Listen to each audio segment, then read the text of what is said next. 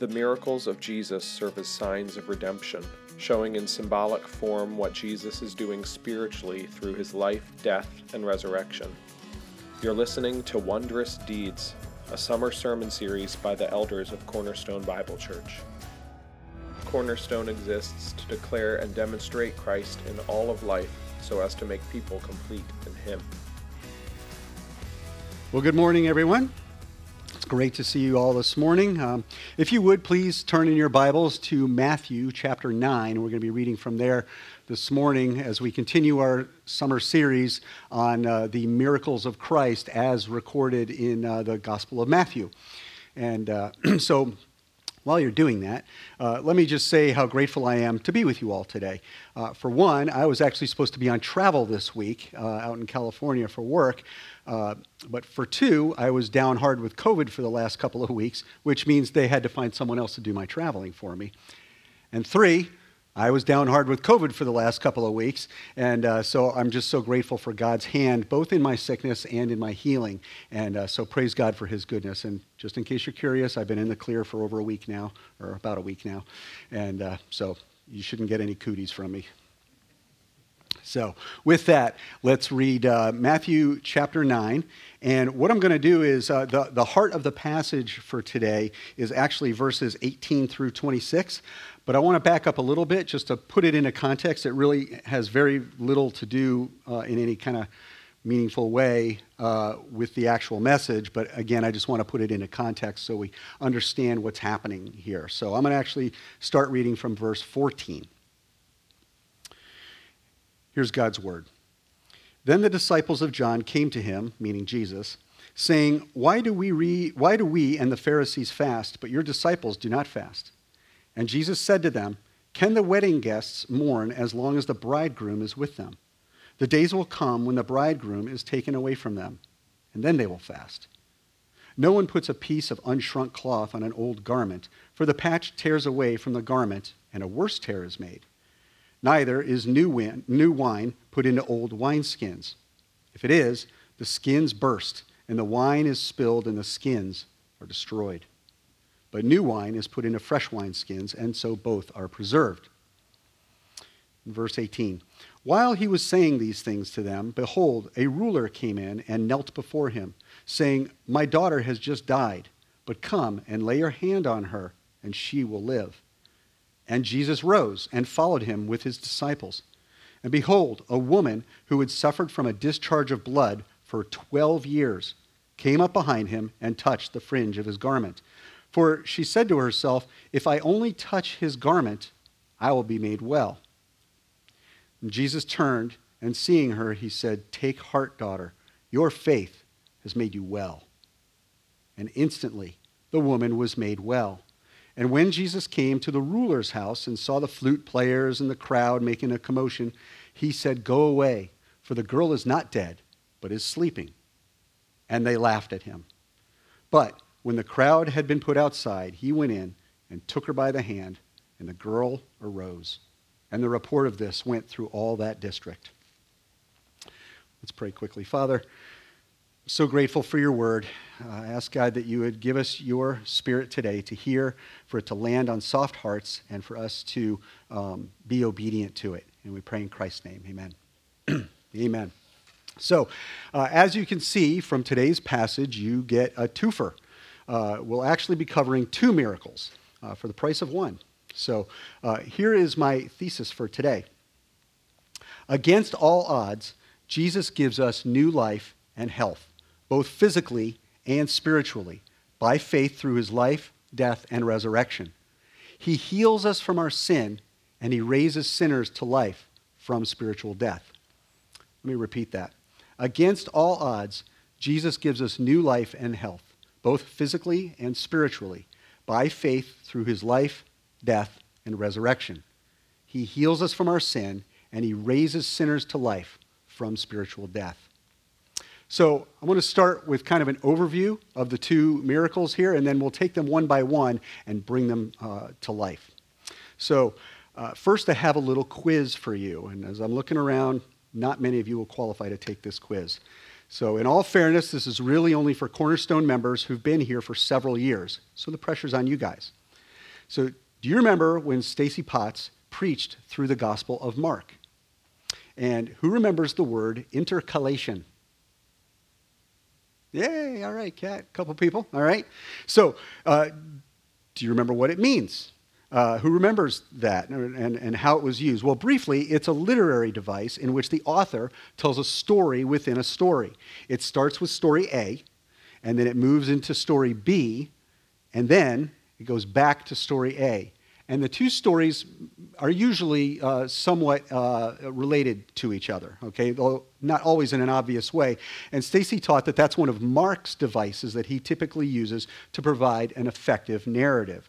And he employs it several times in his gospel.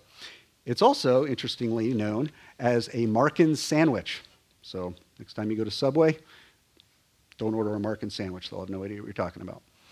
Uh, so Notice that Matthew, though, does this in today's account uh, of the two healings because, well, that's how it actually happened. Story A the synagogue ruler comes to Jesus to ask him to raise his deceased daughter. On his way to his house, story B unfolds with the account of the woman with the issue of blood. And then we return to story A and the synagogue ruler's daughter. So that just provides a framework for us to understand. And we'll see that these two miracles are connected. Well, Matthew is not the only gospel writer, incidentally, to tell these stories. Mark and Luke also record their versions. And while they differ slightly in some details, the overall stories are remarkably similar. However, Matthew's account is surprisingly the shortest. This is surprising because Mark is the gospel writer preferred by 9 out of 10 Bible students with short attention spans. His accounts tend to be very brief and to the point, and then he's on to the next thing. However, what makes Matthew, what takes Matthew an economical nine verses to tell, Mark tells in 23 verses, and Luke's account is similar to Mark's. The other two provide color commentary to Matthew's quick play by play, and I'll refer to all three accounts to help us understand what God is teaching us today in His Word. And so, with that, let's get into our stories, and we'll start with story B the woman with the bleeding, which again Mark or Matthew tells in exactly three verses, verses 20 through 22. So there are layers of tragedy to this woman's story. Matthew tells us that she had been bleeding for 12 years. It seems likely that this was a reproductive issue that was related to her menstrual cycle. But in this case, there doesn't seem to be a cycle at all. The bleeding just never ended, at least not for any real length of time. This likely prevented her from having a husband or children, which must have been an incredible hardship. No husband is ever mentioned, and she is only ever described in the singular. Mark and Luke tell us that she spent everything she had and was no better, but actually grew worse. Physically, you could imagine this took an incredible toll on her. She would be dehydrated, exhausted, fatigued, and probably quite depressed. Well, the Levitical laws had much to say about the uncleanness of bleeding. Listen to Leviticus 15, verses 25 through 27, and think about this woman as I read. If a woman has a discharge of blood for many days, not at the time of her menstrual impurity, or if she has a discharge beyond the time of her impurity, all the days of, the dischar- of her discharge she shall continue in uncleanness. As in the days of her impurity, she shall be unclean. Every bed on which she lies, all the days of her discharge, shall be to her as the bed of her impurity. And everything on which she sits shall be unclean, as in the uncleanness of her menstrual impurity. And whoever touches these things shall be unclean, and shall wash his clothes and bathe himself in water, and be unclean until the evening. Wow. I can't go into much detail about all this business of uncleanness, which can be especially harsh sounding to our modern Western ears, but suffice to say that this is largely intended to picture for us the overall effects of sin. The law was intended to show us the depths of sin and our inability to live righteously on our own, and therefore the need we have for Christ. And this woman is getting a very personal, very first hand lesson in this and of her need for Christ, as we'll see. So, because her bleeding never stopped, she was always unclean. She was shut out from the courts of the temple. She could not go and worship with her people. And because anyone who touched her things or her clothes, or especially her, would themselves be unclean. And so it doesn't take much to imagine that everyone avoided her. She likely had very few, if any, friends. She was lonely. We were designed as social creatures, so isolation from people, especially when you live in the midst of them, is terrible for your mental health. And further, the people around her probably wondered if she was cursed by God. She probably wondered that herself. As noted earlier, she had spent everything she had on doctors over the years, and she never got better. So not only was she worse off physically, but she was ruined financially. Where is God in the midst of that? But then she heard about this Jesus, who was often in her town of Capernaum. He was not a doctor, at least not in the normal sense of, a word, of the word. He was, he was a teacher, a rabbi, and his words seemed to carry unusual authority. Crowds were following him, and there were stories circulating about of Jesus performing miraculous things. Some reported that he had cleansed a leper, again, a condition with extremely difficult laws related to uncleanness, resulting in lonely, isolated people left to fend for themselves. He also had reportedly healed several others, and he had cast out demons. But one of the most startling things was that when he had recently healed uh, another man, he did something highly unusual, and this really had everybody talking. He forgave the man of his sins. This sounds blasphemous because only Yahweh can forgive sins. But perhaps if he can physically heal someone, he really can spiritually heal them too? Maybe this was the Messiah? Well, this woman had no other options. 12 years of bleeding, weakness, loneliness, and depression were enough. She had to try something. She had heard that Jesus was nearby, and she ran into the crowds. Somewhere in the center of this crowd, she saw a fairly ordinary looking rabbi walking somewhere with purpose. In fact, he seemed to be following another important looking rabbi who looked very distressed. But this Jesus had a different look about himself. He looked again somehow authoritative. I would imagine her heart began to pound as she picked her way toward him. She was likely afraid that someone would point at her and yell, Unclean, unclean. I imagine she thought, I can't just approach him and tell him I've been bleeding because he won't touch me. No, I'll have to do this without him even knowing. Maybe sneak up and touch the fringe of his garment. I mean, if this man really does hear from God, then perhaps the picture of Malachi 4 is true. The Sun of Righteousness shall rise with healing in his wings. And I could, in faith, touch the wings of his garment, the tassels, and be healed. Ah, but for me to touch the tassels of a devout Jew's tallith will probably make him angry. I'll be making him unclean, forcing him to go through Moses' cleansing rituals. This is risky. But so is losing this chance. This rabbi may never come this way again. I can even hear some of his words, something about fasting and a bridegroom being taken away. I, I don't understand what he's saying, but he really does teach differently than the other rabbis. Again, with authority. I'm going to go for it. It's impossible to know what she felt when she did this. But Jesus turned and asked who touched him, that he had felt some power going out from him. And with that, Jesus smiled at her and said, Take heart, daughter. Your faith has made you well. And instantly, the woman was made well.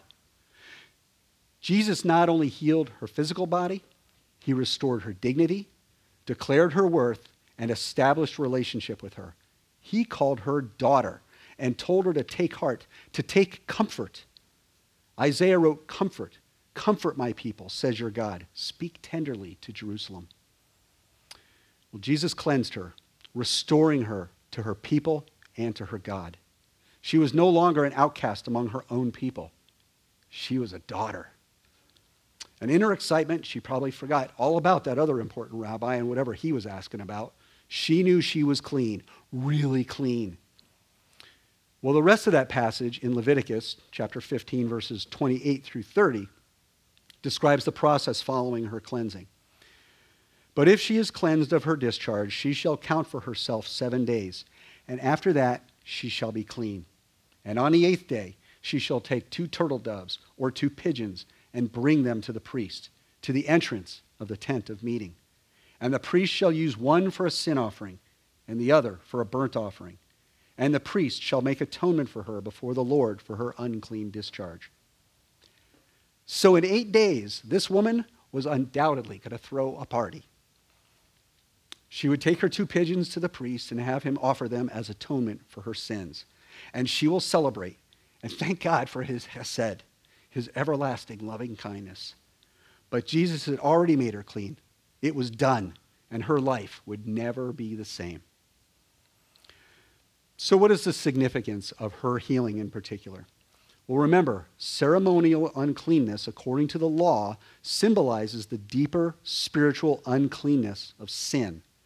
Jesus' power to physically heal the woman without even physically touching her demonstrates his spiritual power over spiritual uncleanness. And this is a preview of his substitutionary work of bearing sin on the cross. He is greater than our sin and has the atoning power to make clean what was unclean. Well, how do we apply this to our lives? Just as the woman exercised faith in Jesus, we must exercise faith, especially in his life, death, resurrection, and in his return. Just as Jesus turned the woman from unclean to clean, he removes the guilt of our sin from us, washing us white as snow. He, she was physically and spiritually healed. The cure for sin was the internal work of grace in her, symbolized by the physical stopping of her bleeding. Just as Jesus gave new life to the woman, he gives new spiritual life to us. And he told her to go in peace, to traditional Jewish shalom, implying complete reconciliation to God. Much more important than her bleeding, she was reconciled to God. And now, let's get into story A the synagogue ruler's daughter. Well, this ruler of the synagogue, whom Mark and Luke identify as Jairus, was having a crisis of his own. As the synagogue ruler, he was responsible for the synagogue building, including its maintenance, repair, and cleaning. He was responsible for arranging the Shabbat services and its other affairs, including reading the Torah and the other scriptures, and directing the people who led the service. Now, I know what you're all thinking. He was basically Jordan. And you're not wrong. Unlike the woman with the bleeding, though, Jairus was a man of great importance. The synagogue was the center of Jewish life. He would have sat in one of the seats reserved for important people. As we know from the Gospels, the Pharisees and the Sadducees, the two main sects uh, of, Jew- of Judaism, were at best skeptical of Jesus. But at this point, Jairus apparently recognized that Jesus could be the Messiah. Sadly, Jairus' 12 year old daughter, who'd been alive for as long as the woman who'd been suffering her persistent blood loss, had evidently been overcome by some illness, fighting for her life. Just imagine the helplessness you would feel as a parent, unable to help your child to get well. Did we not take this seriously early enough on? Did we try the wrong remedies? Have we done everything we could? Is there anything else we should have tried? What else can we do? Well, the girl is spoken of as a little child, but she was on the doorstep of womanhood, of marriageable age. She had her whole life ahead of her. But her breathing was getting shallower and shallower, and she was becoming less responsive to communication. And at last, she exhaled for the final time. A mixture of grief and denial and anger must have swept across her parents. And after an expression of understandably high emotion, Jairus remembered that this rabbi from Nazareth, who had performed many miracles, was in Capernaum. Perhaps he remembered Isaiah's words, chapter 61. The Spirit of the Lord God is upon me, because Yahweh has appointed me to bring good news to the poor. He has sent me to bind up the brokenhearted, to proclaim liberty to the captives, and the opening of the prison to those who are bound, to grant to those who mourn in Zion, to give them a beautiful headdress instead of ashes, the oil of gladness instead of mourning, the garment of praise instead of a faint heart. And suddenly, Jairus up and left. He could see a large crowd gathered listening to the rabbi's teaching. Many in the crowd recognized Jairus and, out of custom, bowed and gave way to this important man, noting that he seemed to be somewhat distraught. With the crowd parting like the Red Sea before Jairus, he boldly, yet with obvious humility, walked up and fell at Jesus' feet, even as he was just finishing his point. Something about new patches and wineskins. Rabbi, my daughter has just died, but come and lay your hand on her, and she will live. The disciples and others, I'm sure, looked at Jesus, wondering how he would bring this understandably shattered man back to reality. But shockingly, Jesus stood up and motioned for Jairus to lead the way. They all poured out of the crowded square and began to follow Jairus through the throng of admirers and curiosity seekers. Suddenly, though, Jairus' urgent, mess- urgent mission was interrupted when Jesus just stopped and looked around at those who were closest to him. And he asked to no one in particular, it seemed, who had touched him. Impatiently, Jairus was wondering what everybody else was wondering. With this crowd, who didn't touch you? And yet Jesus insisted that someone had touched him purposefully, that some kind of power had gone out from him. Before he knew it, Jairus saw a woman kneel before Jesus just as he had just done and heard her confession about touching the hem of his garment in the hopes of being healed of her unending bleeding. Jairus did not recognize her because her condition kept her out of synagogue, but Jesus' words to her were incredible. He told her to take heart, to be comforted, because her faith had made her well. And she was visibly changed. He really seems to have healed her right before my eyes, and he didn't even have to touch her. Amazing. Jairus and the rest of the people looked on in wonder, visibly stunned by this obvious miracle. Hope again arose in him. And Jesus gestured to Jairus to continue the journey to his house. He had not forgotten his little girl. Now, it's unknown if Jairus knew about Jesus raising the widow in Nain, which is recorded in Luke chapter 7, or if Lazarus had even yet been raised. But it's clear that somehow Jairus trusted Christ to have power over death. He would have known of Elijah and Elisha's stories in the scriptures, so maybe that was enough to really trust Jesus' authority over all things. And yet, life once lost cannot be restored. It is part of the curse. Once dead, the case has been determined. As is sometimes said, we shall go to them, but they shall not return to us. Well, as they proceeded down the street, it became obvious which house they were going to. There was already a large commotion, and the professional mourners that often accompany these circumstances were already wailing and flinging dust in the air and singing loud lamentations. Funeral preparations in the ancient Middle East begin in earnest, so they were about the business of putting together the spices, and the purification oils, and the cleansing water. And Jesus observed all this, a sight he'd seen countless times in his life, and told them, Go away, for the girl is not dead, but sleeping. At this absurd comment, they all laughed. They have seen death, they understand death, and this girl is dead. Now, of course, Jesus knew this too, but he was referring to the fact that under him, death would be more like sleep. He will raise her up, and the rest of us too. I'm imagining the mourners were hesitant to leave, first because they couldn't believe any of this, and second because this was a source of much needed income. But the look on the synagogue ruler's face told them that he wanted them to leave his house too. He trusted this rabbi. No doubt they knew they'd be back, so they probably didn't go far, thinking they would soon acknowledge the obvious. And so Jairus, Jesus, and a few of his disciples went inside.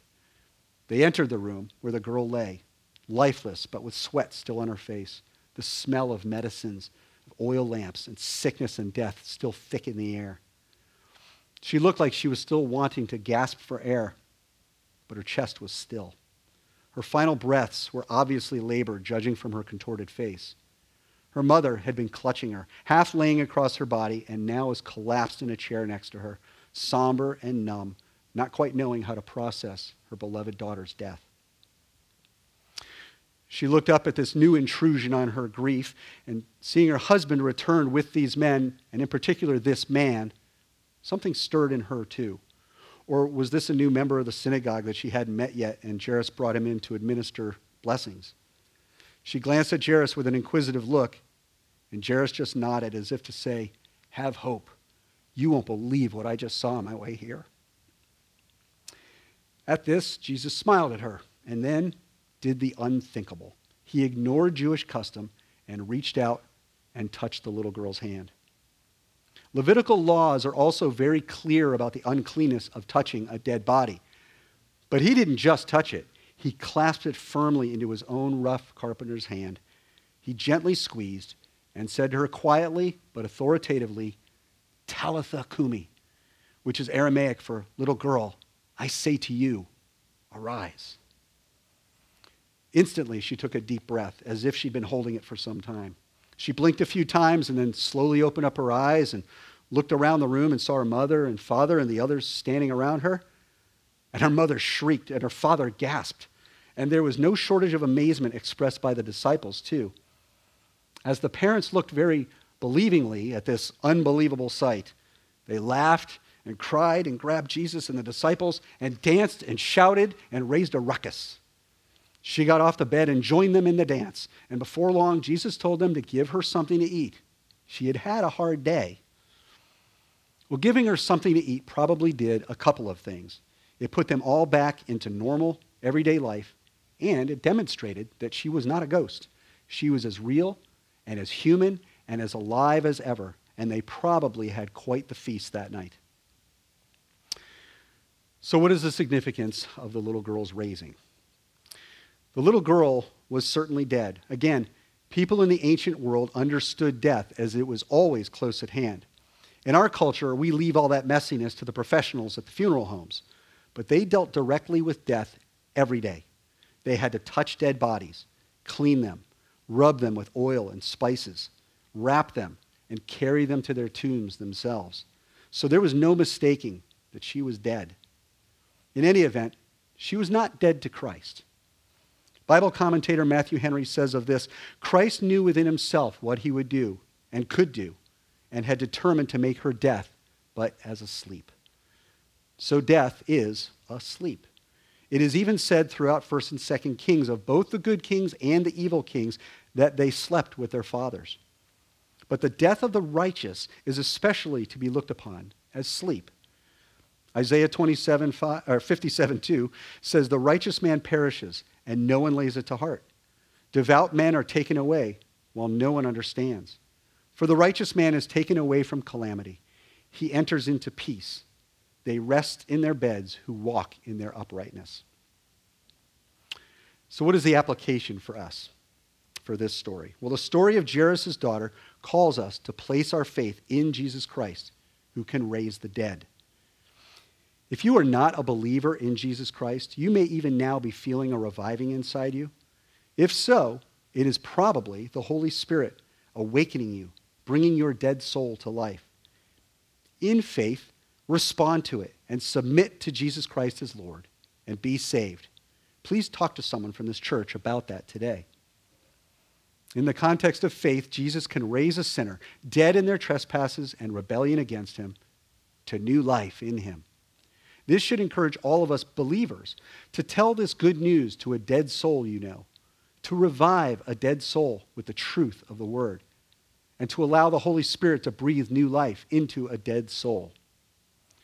Now, it is His work, but it is our great joy and privilege to come alongside and to be used as His instrument in this way. Well, let me conclude. Remember that Jesus is the Lord of souls. He commands them forth and commands them back when and as he pleases. Dead souls are not raised to spirit life unless Christ revives and awakens them. God illustrated this beautifully to Ezekiel in the vision of the valley of dry bones. Can these bones live? He asked Ezekiel in chapter 37. And the Spirit came upon them and revived them, attaching muscles and sinews and flesh, and breathed into them the Ruach or breath of God, forging a mighty army.